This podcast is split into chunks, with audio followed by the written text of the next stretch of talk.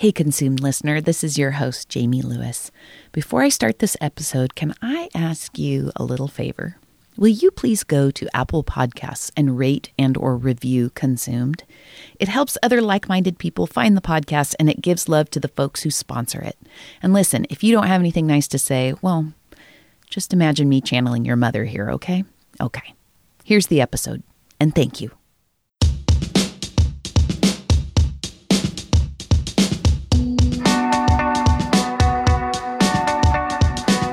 It's Consumed, the conversational food and wine podcast covering the flavor of California's Central Coast and beyond.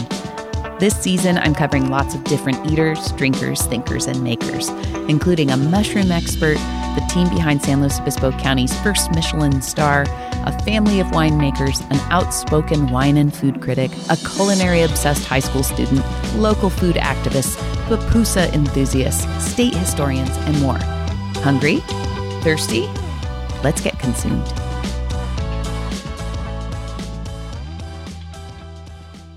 Maggie Cameron owns Paso restaurant The Hatch with her husband and partner Eric Connolly.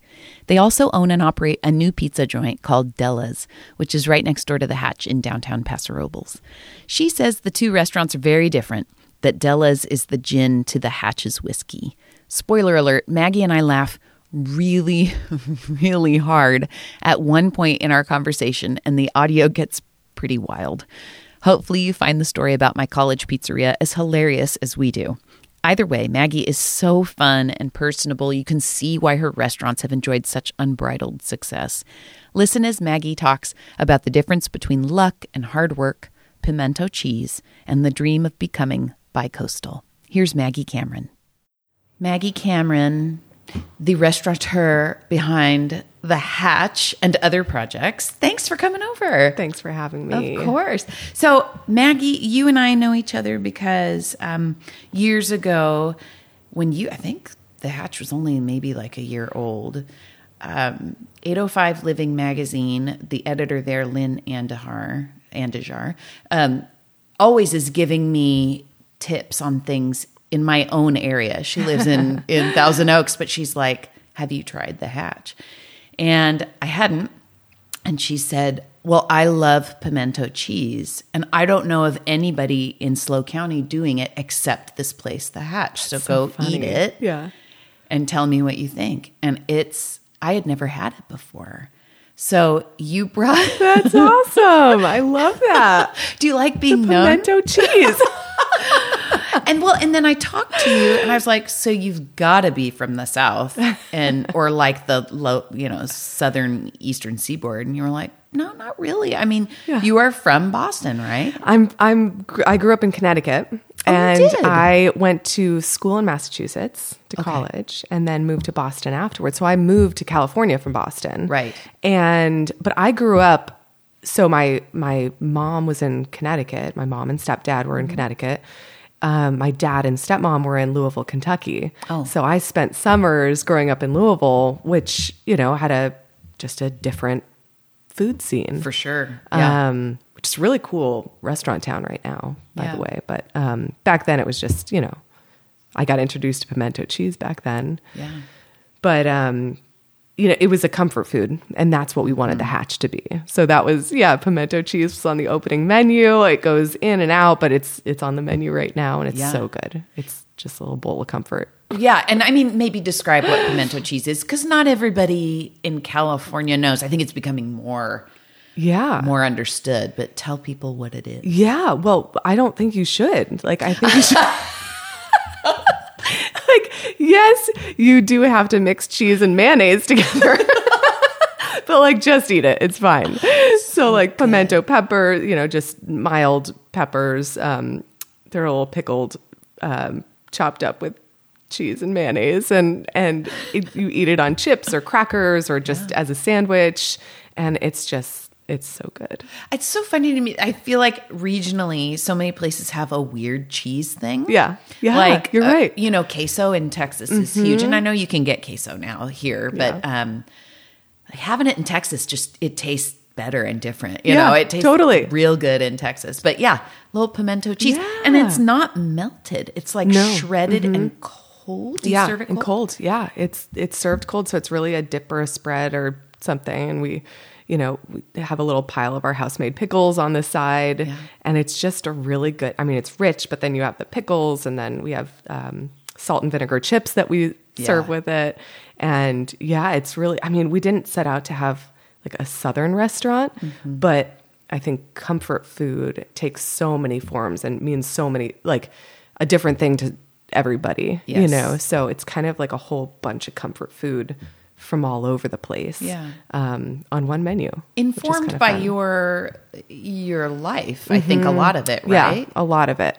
A lot of it. Um, but it's also like what means you know, different menu items have been added by different people on the chef team over the years and that's what it's mean it, what it means to them um, Mm-hmm. so we've had a lot of like wacky stuff that we've tried out that that have just you know stuck or not stuck but um, yeah. we love it I think of you as the um, the boss, but you are not a chef. Am I right about that? Right. Yeah. Um, so my husband Eric and I own the restaurant, and um, we opened the Hatch in 2015, in June of 2015. Neither of us were chefs. We're both front of house people. So. Um, you know, I came from a background in restaurants. I have a hospitality degree, focused in food and beverage. Um, but really, besides like a couple of management training programs that I did at a few different restaurants back east, um, you know, I haven't spent any time in the kitchen. Yeah.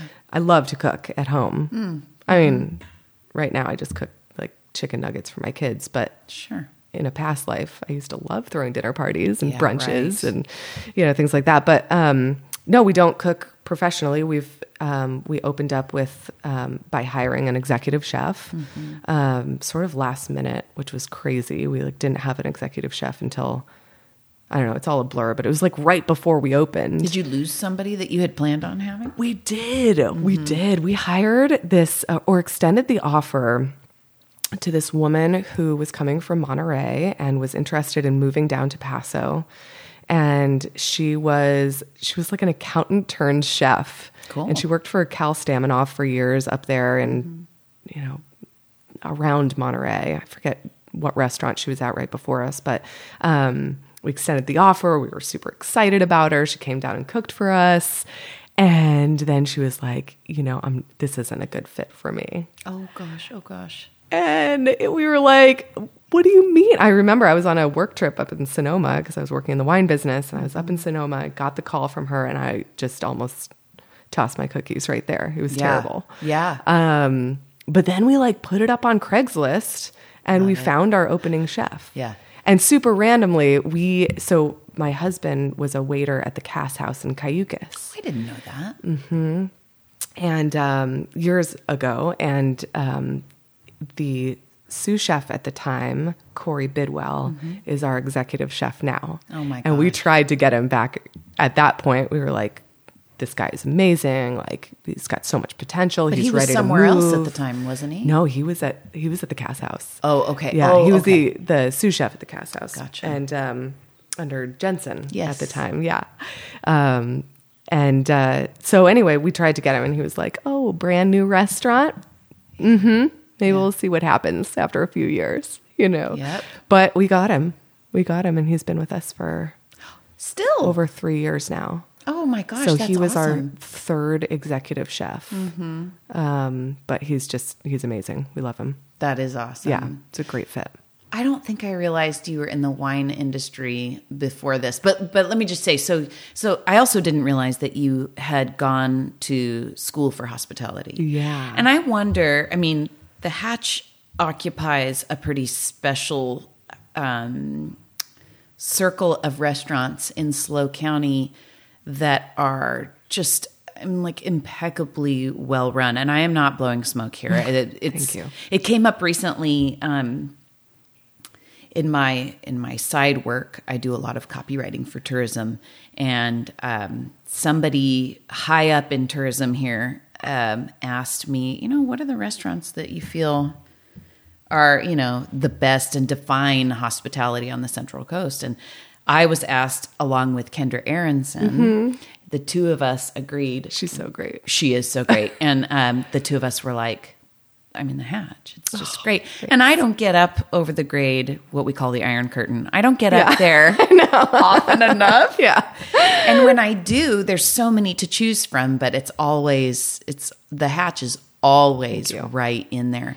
Um, and I wonder if the fact that you have this super strong hospitality backbone, Mm-hmm. if that's a good amount of why people don't give front of house enough credit for um, for the experience. I don't think. Yeah, I think, you know, when we opened, so we were both front of house people. So I moved here to the Central Coast to Paso Robles to get into the wine business. Hmm. And I was, you know, I had always worked in restaurants.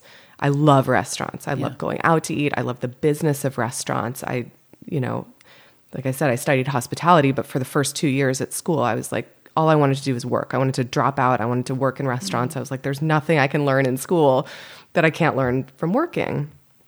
So I worked for some funny places, but um, uh, the the last two years at college, in college, um, it was focused on restaurants. You know, the gen eds are out of the way, and so it's all about restaurants and it just clicked for me and it made mm-hmm. sense. Mm-hmm. And like couldn't pass finance one to save my life but finance two and we're talking about little you know inns and motels and and you mm-hmm. know cafes like that makes sense to me.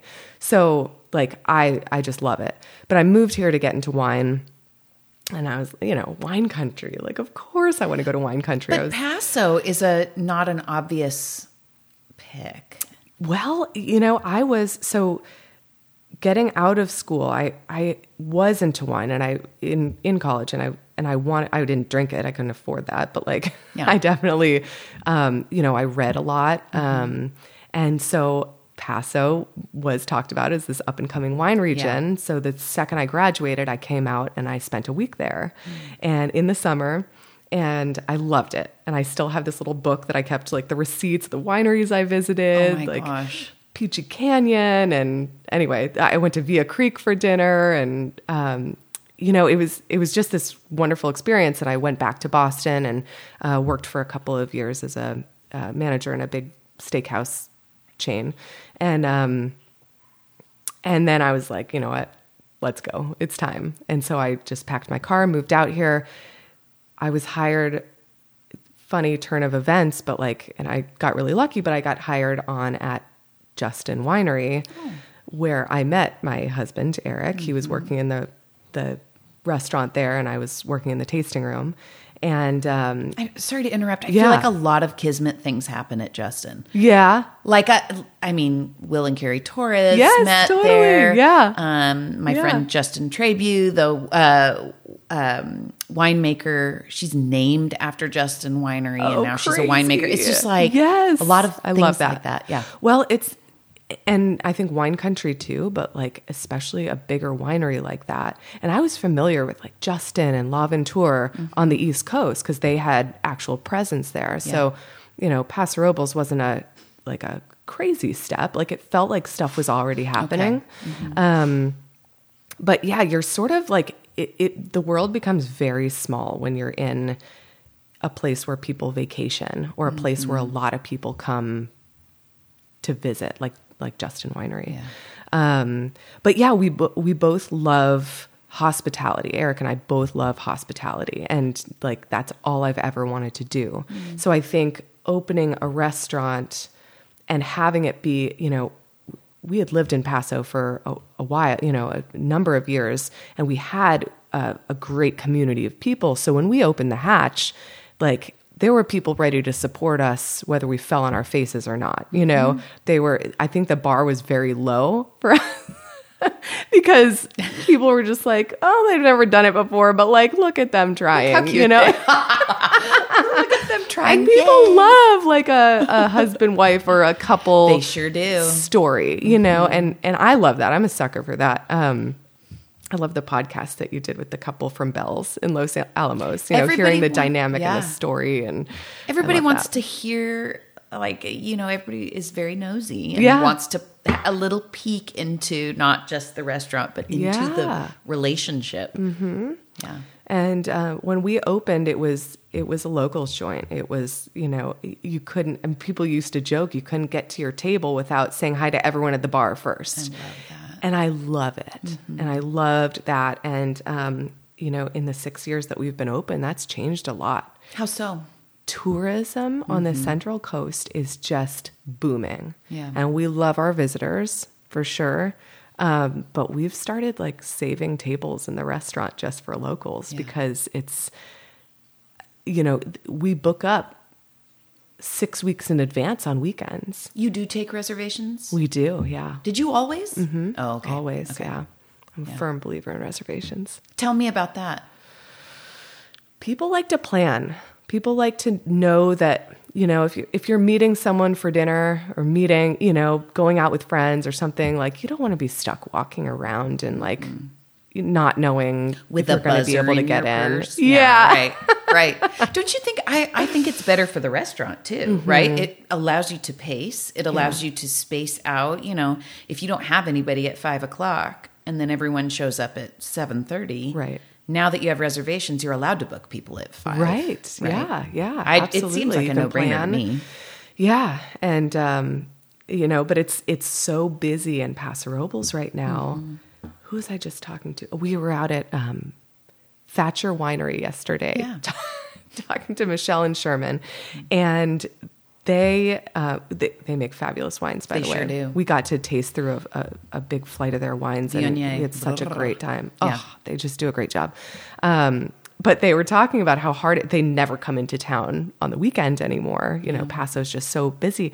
And uh, Michelle said something about one of her friends leaving a restaurant in Paso at like eight thirty on a Wednesday, and she was like, "It was like Bourbon Street," you know.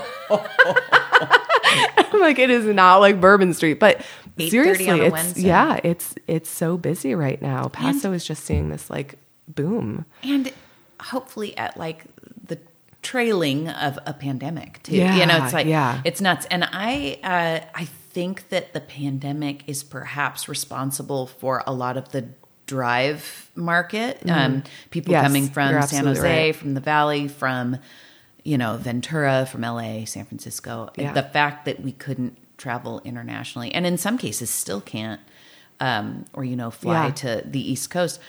We have been able to drive, and people are just hungry for it. This is the second time I've seen that with Paso Robles. The first time, so I moved here in October of 2007. Um, and so it was like right before the recession was like Oh. really in full swing.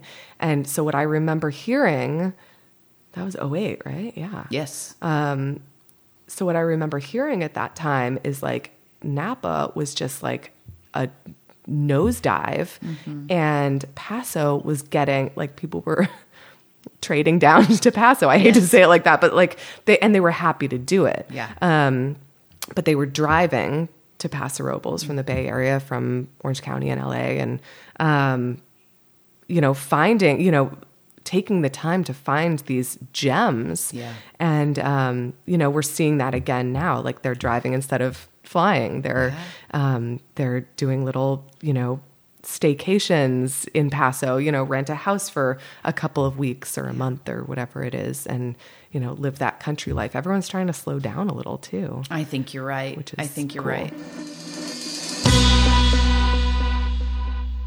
I want to take a minute to shout out to a couple of good friends of this podcast. Consumed is sponsored by Midstate Containers cargo storage containers and refrigerated shipping containers for sale and rent in California. You may not understand how Midstate Containers could change your life, but the truth is, many, many guests on the Consumed podcast use Midstate for their projects. Containers can serve as wine storage units for case goods for private collections and even tasting rooms.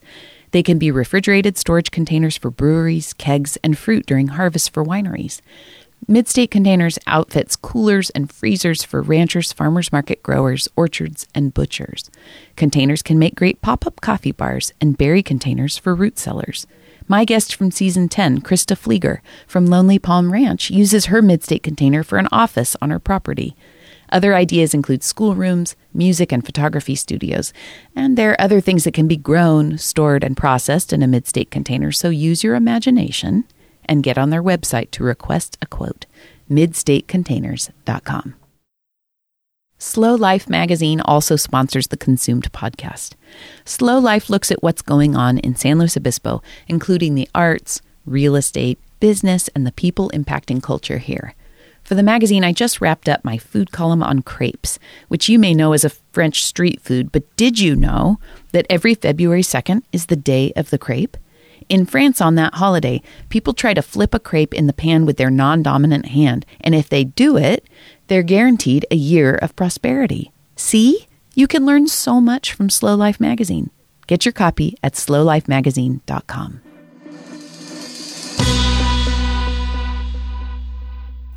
There is, it's funny, I think that you have blended very well into a West Coast uh, personality, but you do have a tiny bit of East Coast edge, which I just adore.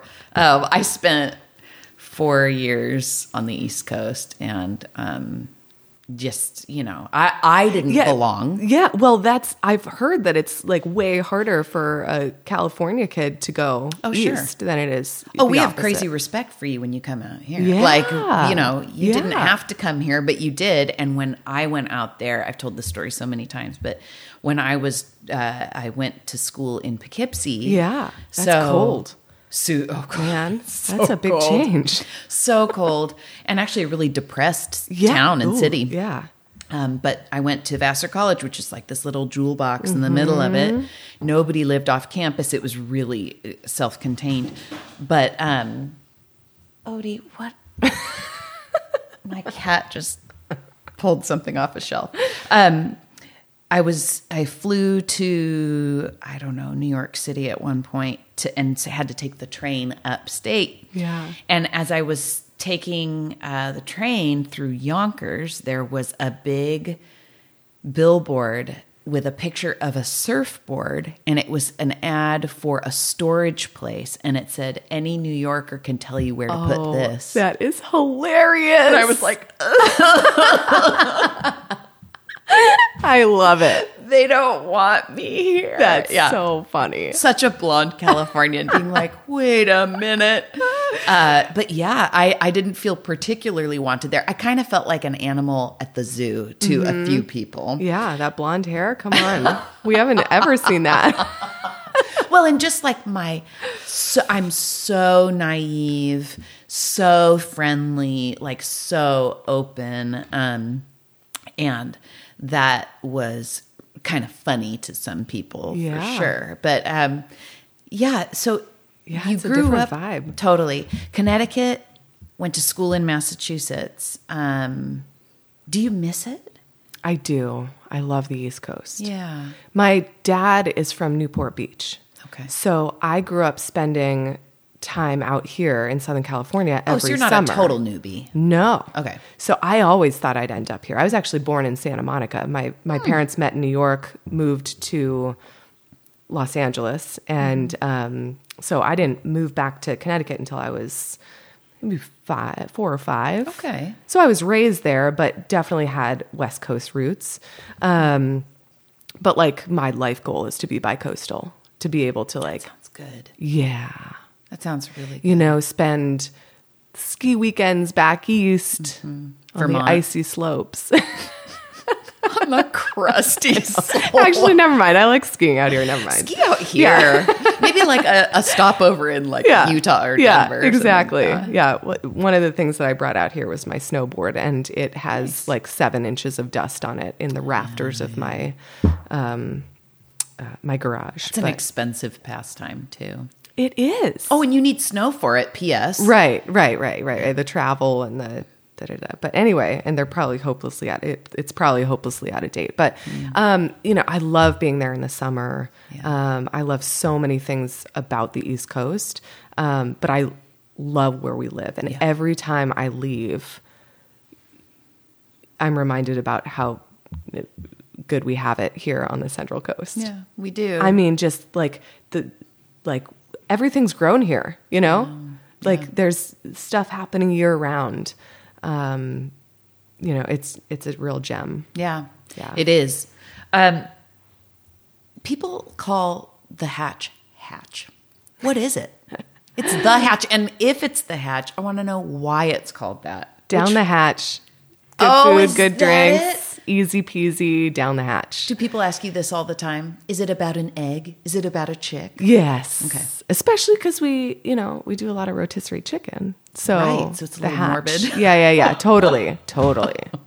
Um, but yeah, it's it, that's what we always called it, and um, it was kind of funny. So across the town square, there's the Catch Oh, yeah. seafood restaurant. Yeah. Catch. So we have people show up at you know the wrong restaurant all the time, and there used to be. I know there's the Batch here in. in That's uh, right. and they they used to have an outpost right up the street from us, Oh my where. Amsterdam Coffee is now. So that was super confusing to people, but um, but yeah, it's the Hatch. Yeah. Um, the Hatch Rotisserie and Bar, and that's our that's our baby. Yeah. we've always called it. Uh, I don't know. I can't remember at this point where where why we started calling it the hatch, like before it even opened. Yeah. you know, when it was just in our brain. Um, but it's yeah, that's our I love that name. And it suits the kind of food that you serve too and the personality of the place Yeah. really well. Thanks. So, super casual. You can Mm-hmm. show up wearing just about anything, but a very, very high caliber of execution. And um, the cocktails are famous there. Did you Thank always you. know it was going to be cocktail heavy? We did. We didn't know how to get there when we first opened. Um, you know, I always joke that like if I were behind the bar, everyone would be drinking vodka sodas. Like that's the level of lame that I am. Um, but like, but we knew we wanted to get there, and and we had this liquor. We wouldn't have opened a restaurant without a liquor license. And do you know that story? No, please. That's a good one. Because liquor licenses, I mean, crazy expensive. Insane. If you can even find one in this county. Exactly. Yes, If I talked to the people at. Les Petites Canailles about that. Yeah. It's like just so tough. But yeah, Yeah. tell me about the liquor license. I know that's what they want more than anything because Courtney comes from the bar That's right. from Vegas bars. yes, exactly. So she would do a great job. She will. I, I'm It'll sure happen. that'll happen for them. But anyway, um, so we won a liquor license in a countywide lottery. oh my gosh. So every it has to do like the number of liquor licenses have to do with the population in a county, and um, it seems like other counties just you know you can just buy one off the street. You know, it's not a big deal. But in our county, in SLO County, um, they very infrequently release new ones from the We have state. A temperance thing going on here? Or is that like they don't want it? Is it, or is the market just saturated? I think they just I don't I don't know. I don't know exactly why or, you know, how many new residences residents we need to get before we release we get one more in our county. It yeah. doesn't seem like there's an overabundance. well, downtown SLO. I gotta Yeah, say, downtown it's slow, like you yeah. can't swing a dead cat without hitting a bar. True.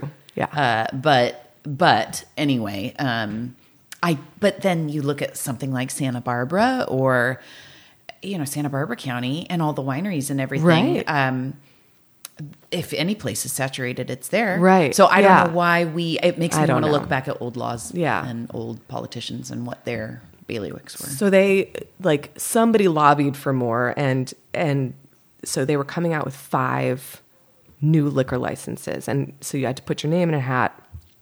And so I was working at the winery. Eric was managing a restaurant in downtown Paso. And we had always talked about this. Like this is my dream. To own a restaurant is my dream from when I was, you know, 5 years old. This is all I've ever wanted to do. And but I always thought I'd cook or something. You know, I didn't really know what shape it would take. So um, we were going up to um, Spokane, Washington for a wedding, for a friend's wedding. And there was this, and we had, I think we had talked about putting our name into this lottery, but it seemed so far fetched. Like Yeah. we didn't have any money, we didn't have like anything. And you had um, leased a building. no, Right, no, we didn't. Yeah, just just this like thought of like the hatch someday. Um, and it was the last day that you could put your name in this lottery, and I was like, well, I guess we're not going to do it. And Eric pulls out this notarized thing. He was like, the application, and he was like, should we go for it? You have to put down like a few thousand bucks. So we were like, Oh my ooh, like, You know, you get you get part of it back, yeah. But like, but you have to put down something to to put your, you know, a little skin in the game. So, um, so we went to a bank. We landed in wherever we were driving to Spokane. We went to the bank. We got this cashier's check. You're crazy. We signed this thing and we sent it in. And, you know, that was probably August of 2014. And then October 9th was the day after Eric's birthday. I'll never forget it. I was sitting in my office and he calls me and he was like, Hey, we got this liquor license. oh my word. I think I was like laughing and crying and like all this stuff. I know you have to put up for it. In 90 days we had to hang the the sign the notice to you know sell alcohol Yes. in the window of a restaurant a bona fide eating establishment which meant you had to have over i think 49 the capacity for 49 people And you did not have this. no we didn't have anything Can't hang it we didn't like have your a- front window at No. home.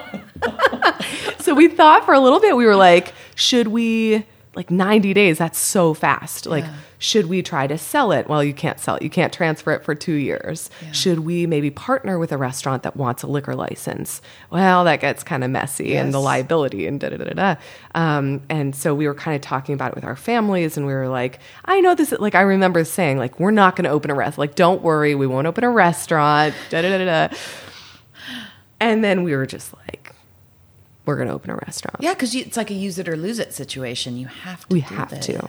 We have to. And we knew what we wanted to do. We've talked about it enough. Like, let's figure it out. Mm. So um, we ended up, we knew, like, I wrote the business plan for the hatch nights and weekends. You know, I Yeah. wrote the business plan about the location that we're in right now. That was occupied at the time. Oh my god. Did you ever go to Burnix back in the day? No. It was like this Oh, but I can picture- bar Yeah. where the hatch is now, and we loved it. Like Eric and I flirted Did over look the martinis there. Very similar. Yeah, like exposed big, brick. Yeah, long banquette, like low lighting. It was so cool. Um, so we wrote the business plan about that location, and it ends up that one of that the owner of the building was a regular of Eric's from another restaurant. Mm-hmm. So we went to her and we were like, "Hey, if this happens to become available, could you just let us know?" And she was like, "Actually, they haven't paid rent in a few months. Oh, like shoot. maybe we can make this happen." And she did. She let us sign a lease, like a conditional lease for 30 days. Like in the last few days of the 90 day period, she let us say, like, sign this lease, but like pay a month of rent and like give it up if we if we couldn't come up with the money for the for the whole thing. Like holding your spot. Yeah. Yeah, Yeah. basically holding our spot. And so we were able to keep the license. And like somehow in that month, I ran into my former realtor and he told me about how he had just refied his house. And I was like, what does that mean? Like, what do you mean? What is that? Like, you just get money out of your house? and we had this house. And I was like, let's do that. So we refied our house Financed. and that's how we were able to open the restaurant. That's and we just like went for it. We didn't. I mean, we barely did anything to the inside because it had been built out for a restaurant, and Mm-hmm. so we just um, we bought equipment, we spray painted some shit, you know, and put it up and Sure. called it called it good. Like I said, it was a low bar to entry, but we were like it- we loved it from day one. We we were so invested in this place. It sounds like the universe was like, we need this restaurant. And so we're going to make certain little doors open for you to open it. Yeah. Did we you feel- talk Go a ahead. lot about luck, like luck versus hard work. And I love this mm-hmm. conversation Yeah. with people because I love asking, like, you know, are you lucky or do you work hard? Well, which one is it? Luck, we are so lucky. Yeah. And we've had to work so hard for every opportunity we've been given. Like, it is so much work, it is so much, you know, stress and responsibility and, you know, all that. But God, we've been so lucky. I feel like a certain amount of it, I, I feel that I've been very lucky in my life too. Yeah. There's, there's like the opportunity is out there whether you know that it's there or not Mm. and the hard work is just opening the door to get there Yeah. you know it's like constantly opening the door and that's where the hard Yeah. work comes in Yeah. um, and some people have to work harder than others to get to that you know Yeah. but yes i feel you on that so you so you opened this restaurant did you feel like it was pretty busy from the get-go Yeah, I mean, it was a total blackout phase for me. I was pregnant when we opened, so I was. I Stupid, found out. I know. I couldn't eat anything. I was like, Oh. this place is disgusting. Like the wood fire was always going. We were always pickling something. Like it was just vinegar and wood smoke and like all like peppery and it was it was it was terrible. Smoke bugged me a lot when I was pregnant. Really? Because I had to walk past Firestone. Yes. And Oh. Thursday Farmers Market. and I, on my way to walk home, and I. It took a long Mm. time to get over that. But anyway, yeah, so everything's gross. Mm-hmm. Totally. And vinegar and pickling. Oh my oh, god. Lord. Yeah, we had so we opened June 15th and Memorial Day weekend, so 2 weeks before then, my grandmother died in Connecticut and she was she was so instrumental in in raising me. So she took care of me every day after after school, um, lived, you know, quarter of a mile from where I grew up. And you know my parents worked full time so she was i mean she drove me to ballet every day you know came home did snacks she was just always around. She's such a big part of my life. And um, you know when i said when i told my mom that i was moving to california she she didn't say anything about herself. she was like you get to tell your grandparents. You know?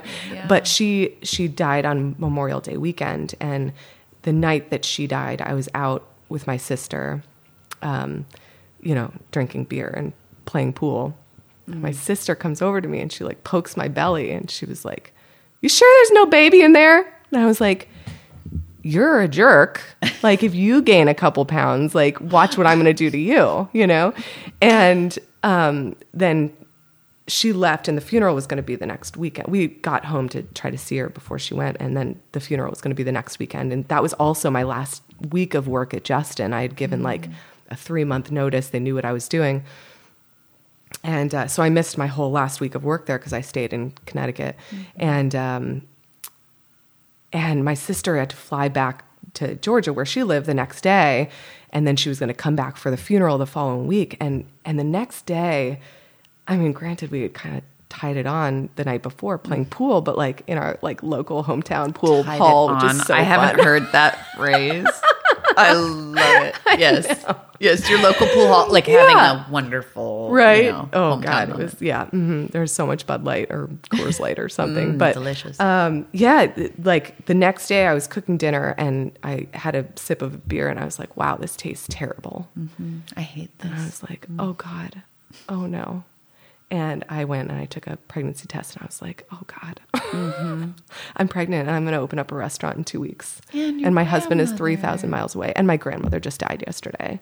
And yeah, it was this crazy time. So, so anyway, yeah, I held that little secret with me for a week and then came home and, and told my now husband, not, you know, it was just Yeah. my boyfriend business partner back then. Mm-hmm. Um, and he just started laughing like, of course you are. Of course. You know, we had been, we had actually been trying for a long time, but it hadn't happened. And, and, uh, Hmm. so it was like this crazy, you know, you kind of forget. I was probably like about to give birth. Like I was, you know, sort of far along, but we had been concentrating on the restaurant. Yeah. You know, I was finishing up my, my job. I, I, I had literally just lost my, you know, health benefits, my cushy corporate oh my gosh. package, yes. you know, benefits package. which is a real thing by the way i mean no who thinks when you when you become pregnant you get so you know either excited terrified um, some people really sad i mean it's just this all of these Right. different things um, but to have to think about you know, do we have to put the baby on the credit card? It's a Right. crazy thing that uh, I don't think enters most people's minds when they're trying to get pregnant or when they Right. wind up pregnant. We, oh my gosh, just Yeah. it, it. My first, we um, did a program called Access for Infants and Mothers, which was a California state plan that I think is called something else right now. But we had been traveling the full year before um, we had quit our jobs and were traveling for a year. We became pregnant three months after we came back. And Access for Infants and Mothers looked at your total income for the previous year, and Oh, our God. total income was like a thousand dollars. Yeah. So we qualified. Um, but that was just by chance. We had great jobs before that, great jobs after that. But that's so my son was born completely free. My daughter, because now we had our jobs back again. I mean, it was like outrageous. outrageous. It's outrageous. It's outrageous. Yeah, just a little and side like note. if you have like a, a difficult pregnancy, if you have to go to the Sure. doctor more, I mean, you're already going to the doctor a yeah. ton. My daughter ended up um, having to be in the NICU for a Yeah. week, and I got the full bill, one hundred and twenty five thousand Yeah. dollars. Like, what if I hadn't been able to buy insurance through the company? You know, through, so you like, did buy insurance. we through, did through yeah we made that a, a priority first thing Mm-hmm. um, but it's yeah it's it's so expensive so expensive. People are paying their babies off for Um, yeah years. yeah yeah it's Oh my gosh. so In yeah, any case- wild ride so Yeah. wild. Yeah. So you you it really was a blur. yeah it really was a blur i hosted for the first six months this is what i did i was like this big giant pregnant lady i mean i felt good i had a good pregnancy i was really lucky besides all the the smells but like um i hosted at the restaurant and you know i just got bigger and bigger and people you know were just like maggie there's no room for you to polish glasses or like you know run food there's it's a small restaurant like just stay up front and I love hosting. I love being the first person that people see when they come in and, you know, playing that game of Tetris with the tables and Yeah. trying to get in as many people as possible.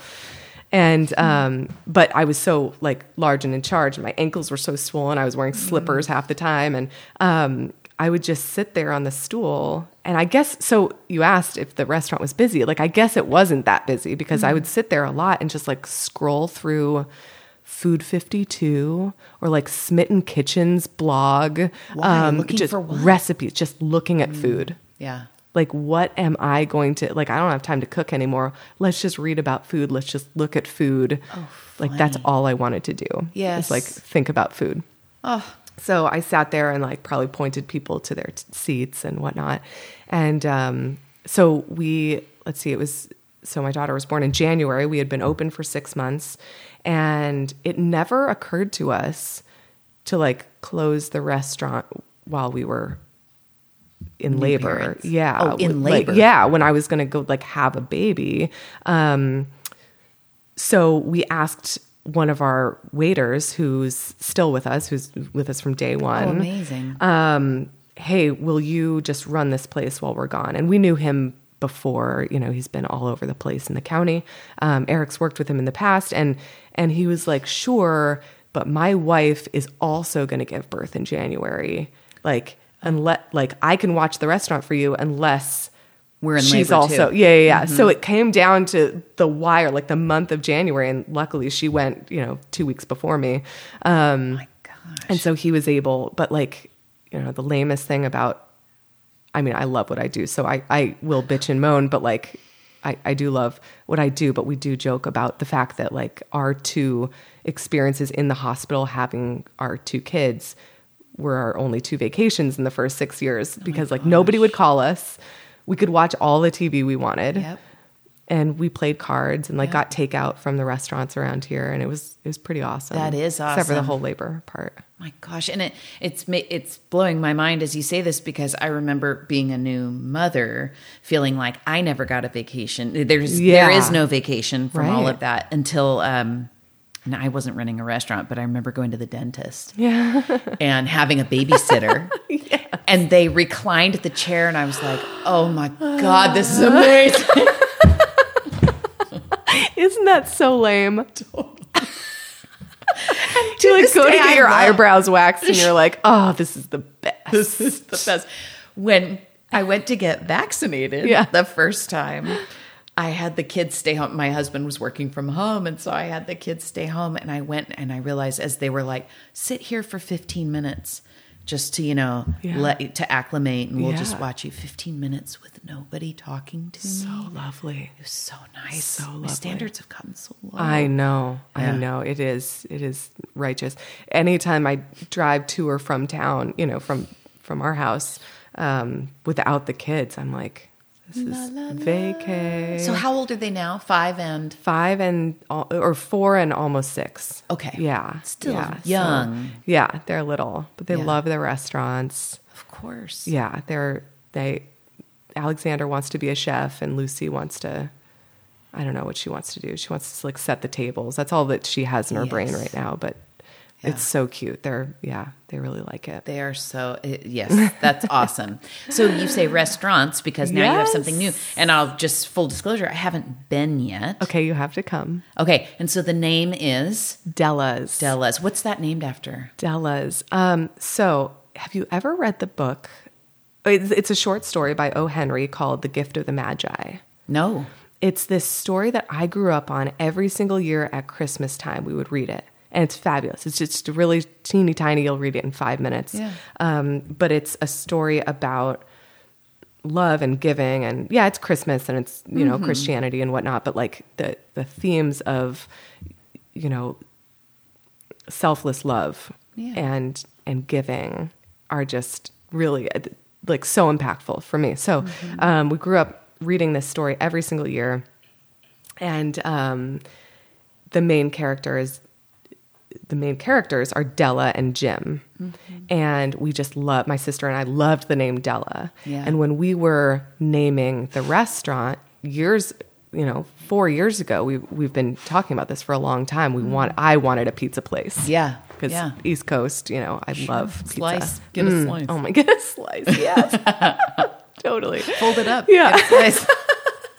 You did spend time in New York. I also dated an Italian man from the Bronx. Oh, dude. So we Yes. have we got garlic knots and you all a few, the things. Yeah, a few slices. Few. Um, so anyway, uh, when we were naming Della's, my sister was naming her daughter, her first child, Oh. and so my niece is Della, and so we like she named her daughter, and then I was like, she gets a restaurant too. Oh, Super cute. And also my first job, which was a pizza joint, nice. was Jim's. So that Della and Jim, it just it all worked it out. works. Yeah. You're close to your sister. Yeah. But she's not here. She's not. She actually, so she, so we have two stepbrothers who are our age too, who we've grown up with forever pretty much. And um, they grew up in Louisville, and my sister and I grew up in Connecticut. And I, so my sister hightailed it out of Connecticut as fast as she could. All three of them went to the University of Georgia. Oh wow. I was the Yankee bitch that stayed. What do you think? Your poop doesn't stink? Yeah, exactly. So snotty. Um, but she ended up in Augusta, Georgia. Ended up marrying this guy who we went to school with growing up in Windsor, Connecticut, who get was working as a golf pro caddy at um, Augusta National Golf Course. Yeah. They ended up s- small town. Anyway, she ended up staying down there, uh, but they now have two kids and they just moved back to Connecticut. Okay. So, which I'm super happy about because now when I go east, it's like one stop shopping. Who's the Yankee bitch now? Who's the Yankee bitch now, Sarah?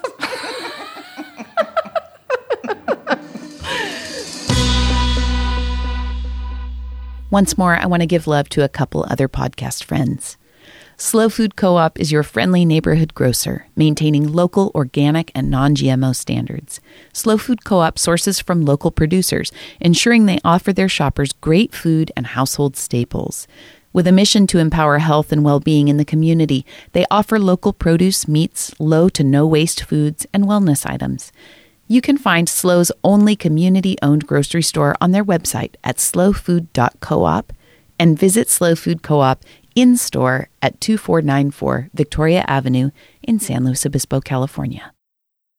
Now, hear this Wine and Spirits magazine named their top 100 wineries of 2021, and the good people at Native Nine Wines in Santa Maria made the list. Not only are they among the top 100 wineries in the world, they are also one of 10 producers from the Central Coast on that list. So, side note, go Central Coast, a tenth of the world's top producers. Native Nine produces Pinot Noir, only Pinot Noir, from organically farmed, minimally irrigated, hand harvested vines that owner James Ontiveros planted in 1997 when he was just in his early 20s studying crop science at Cal Poly University.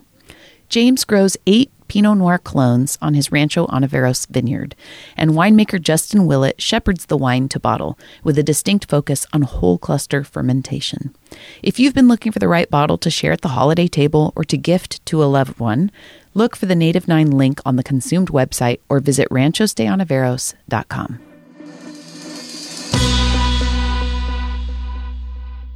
So the pizza place, Yeah. it's but it's not just it isn't just a pizza place from what I understand. Isn't it like pizza napolitana? It's it's we're very very California about this. Okay. Um, but it's it is a a fermented thin crust pizza. So Wood-fired. Wood fired pizza. Blistery, yeah. Yes. yeah. Charred. It is it's so delicious. Mm. So I am a pizza fanatic and um, I'll eat really any kind of pizza. Yeah. Even I'll- good bad pizza is good pizza. It's still pizza. Yeah, I'll put ranch on anything. Fine. Uh, which I would have never said in Connecticut. no. And I'll Hidden never- Valley is here. Right. Right. Excuse me. Yeah. Yeah. So it's um yeah, that's a total California thing. But um I always you know, I'm always on the search for good pizza and um Flour House and SLO does a great job. I God, love don't their they pizza. ever? Oh, I They do. They really pizza. do. And Yeah. they're just they're great people too. Um but yeah, that was always going to be like because it's also comfort food, Yeah. you know, and and because I am such a hospitality person, like I want people to come into my restaurants and just be like super comfortable, rather whether they're you know a local rancher or coming from San Francisco, Mm-hmm. You you, want know, them to feel good. yeah, and have fun, Yeah. because I think if anyone's, you know, if people are having fun, then they're it's it's about the whole experience, right? so sure. anyway, so pizza, total comfort food for me. Anytime I go back east, that's the first thing we do every single night. Yeah. Uh, f- first night when I go back, we'll get a big pizza, and it's usually Greek. You know, there's usually Yes. like there's a big like in Connecticut a big faction of of Greek pizzerias, and um, and so that's like that is my heart and soul. And it's like gut bombs you know they're big crispy thick crust lots of cheese lots of sauce lots That's of stuff on make, top. that's not what we Okay, make. so since you don't make it like that, I can say I can't stand East Coast pizza, which is you're insane. No, no, I'm not. But it is you're right it is a totally different experience It's right completely different, and and and New Yorkers are so just incorrigible about pizza. they think they've got it all nailed down. Mm-hmm, Oh, yeah. that it's like OG, and I. I don't know. It's just not my. It's not my taste in it. I'll eat it. It's fine, but it almost feels like it's more tart or something. And I don't think they. I don't think the average like corner pizza place Mm-hmm. ferments their dough. No, no. Do you think- I don't No, think I don't so. think so. I don't think so. But but it's you know for them it's it's cooked sauce and it's all about Yeah. the you know the sauce. So it's you know it's it's darker. It's Yeah. Um, The cheese is treated richer. differently. I feel like now maybe I've just had really bad stuff. I don't know. There was I this don't know. place, just because you're a storyteller, I don't mind sharing Yeah. this. Um, there was this place called I'm so excited. in Poughkeepsie.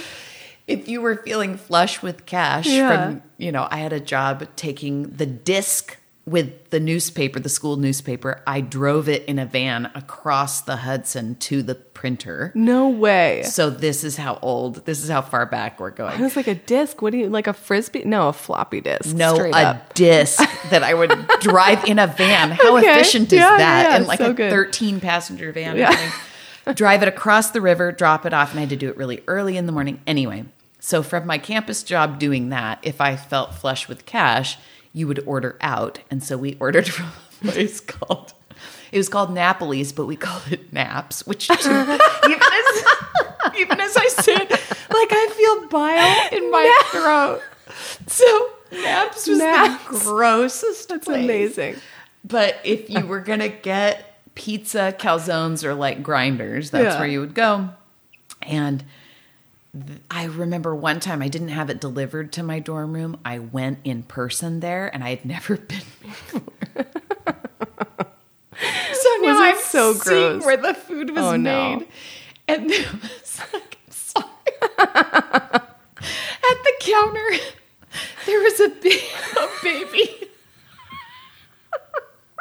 a baby stroller with like a crocheted blanket over it. there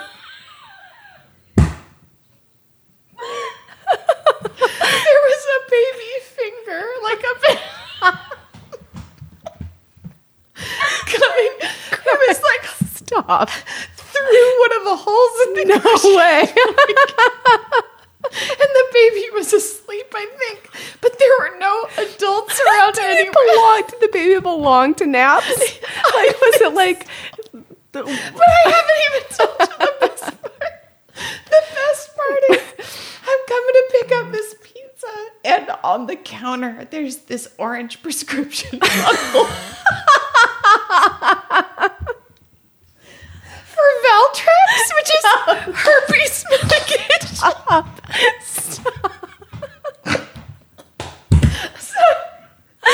this is so amazing. Oh my gosh, I was with my roommate, and without missing a beat, she's like, "I'll take, I'll take cheese pizza with like you know antipasto stuff, extra Valtrex."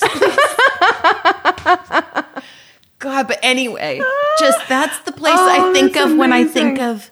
I love that you still ordered the pizza. You were like, Oh, we took it home. Yeah, yeah. We were starving, you know. Yeah. Anyway, but just the baby finger with the with the blanket and the Valtrex. It's just like I can never eat here ever again. Of course, I did, but Oh, that's so good.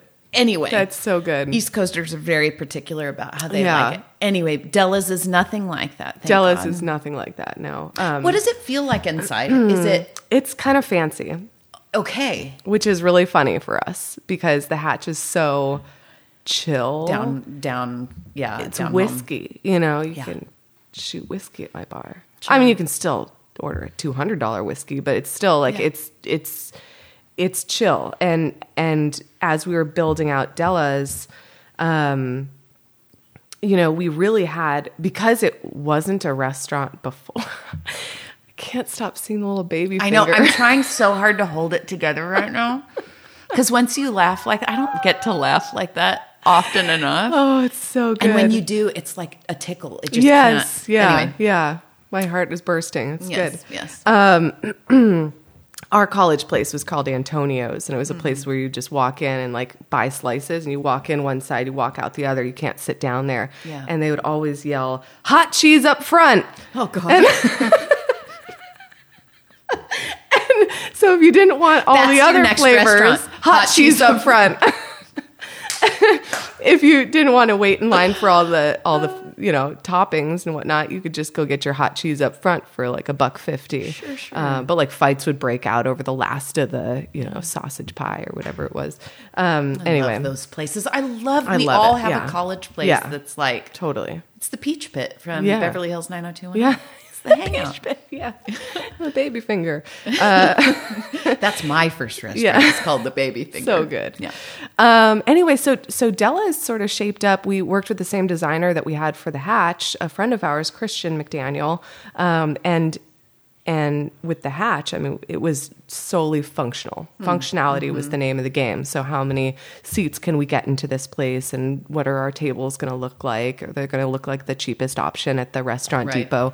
Um, but Della's, we could be, and it was built out as a restaurant, whereas Della's was a blank slate. It Yeah. was like And it's next door, right? it's right next door. That's so cool. We share a wall, um, which is amazing. So um, we built it from the ground up, and we got to be a little more intentional about how you know the look and the feel of the place. And our designer actually got to do what he's good at, which is design some fun stuff. So we Pinterested for you know a couple of years So because we signed the lease on that space in February 2020, a month before Oh, COVID Lord. hit.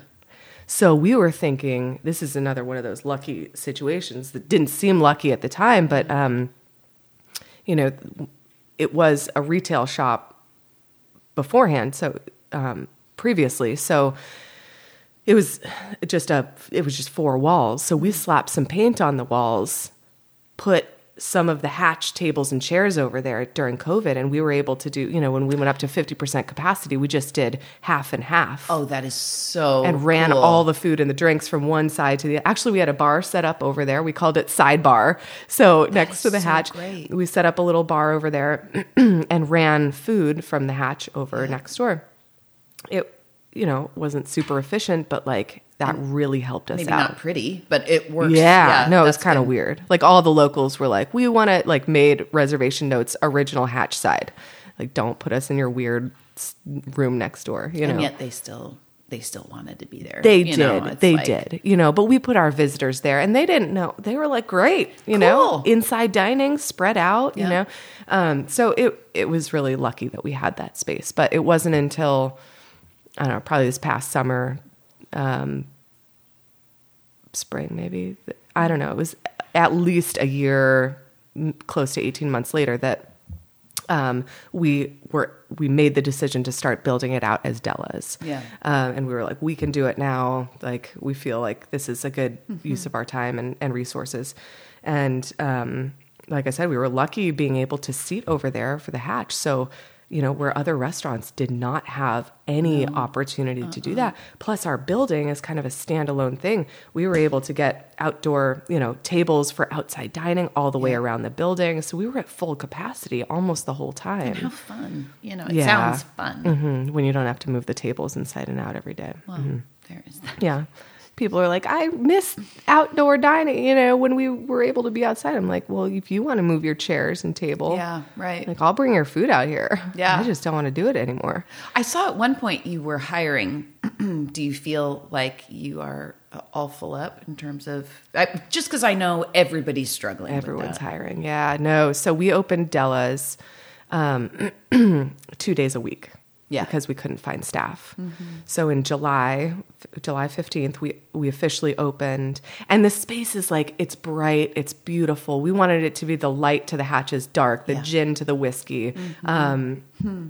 and reflect this pizza that is light, bright, fresh, mm-hmm. delicious. I mean, there's still some East Coast dankety dank, you know, because that's, you know, I just love getting down on some, I don't know, whatever it is. We have like hatch fried chicken on one of our pizzas, we have hatch meatloaf on one of our pizzas. Wonderful. Yeah. But then there's like, you know, we we have this this bounty of ingredients around us. So it's it is very seasonal. It's very like fresh and and light. But it's not all just all veggies all the time. Right, Yeah. right, right.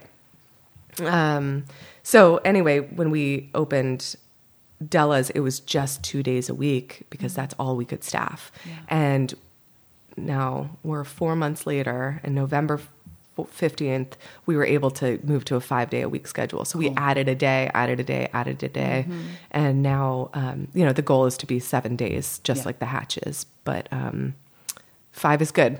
I can wrap my brain Five around five. I can talk about five. For sure. But I am so happy with the food. Yeah. I am so ha- like we did so much R and D. We went everywhere to eat pizza, see what people were doing, see what we liked best, and see what we thought like fit what we were trying to do. And I love the spirit of California that you can do anything you want. You're not tied to, you know, a certain way of doing things Nope. like, you know, pizza napolitana, um, or even like, you know, New York pizzerias, I feel like do it so uniformly. There's a style. yeah. Yes.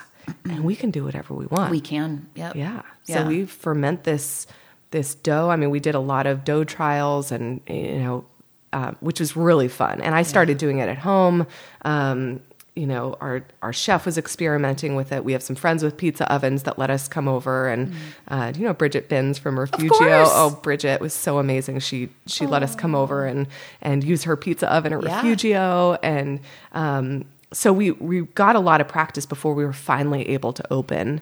And uh, yeah, I'm super happy with it. That is so. I'm so happy to hear that you are happy with Yeah. it. You know. Yeah, I'm super proud of what we're Sounds doing. like uh, yeah. It sounds like everything is also just very um, specific to you and Eric. Mm-hmm. Yeah. And um, I really respect that you're bringing stuff to Paso that Paso may not necessarily be crying out for, but you bring it and you're like, well, try this. And they end up loving it, you know?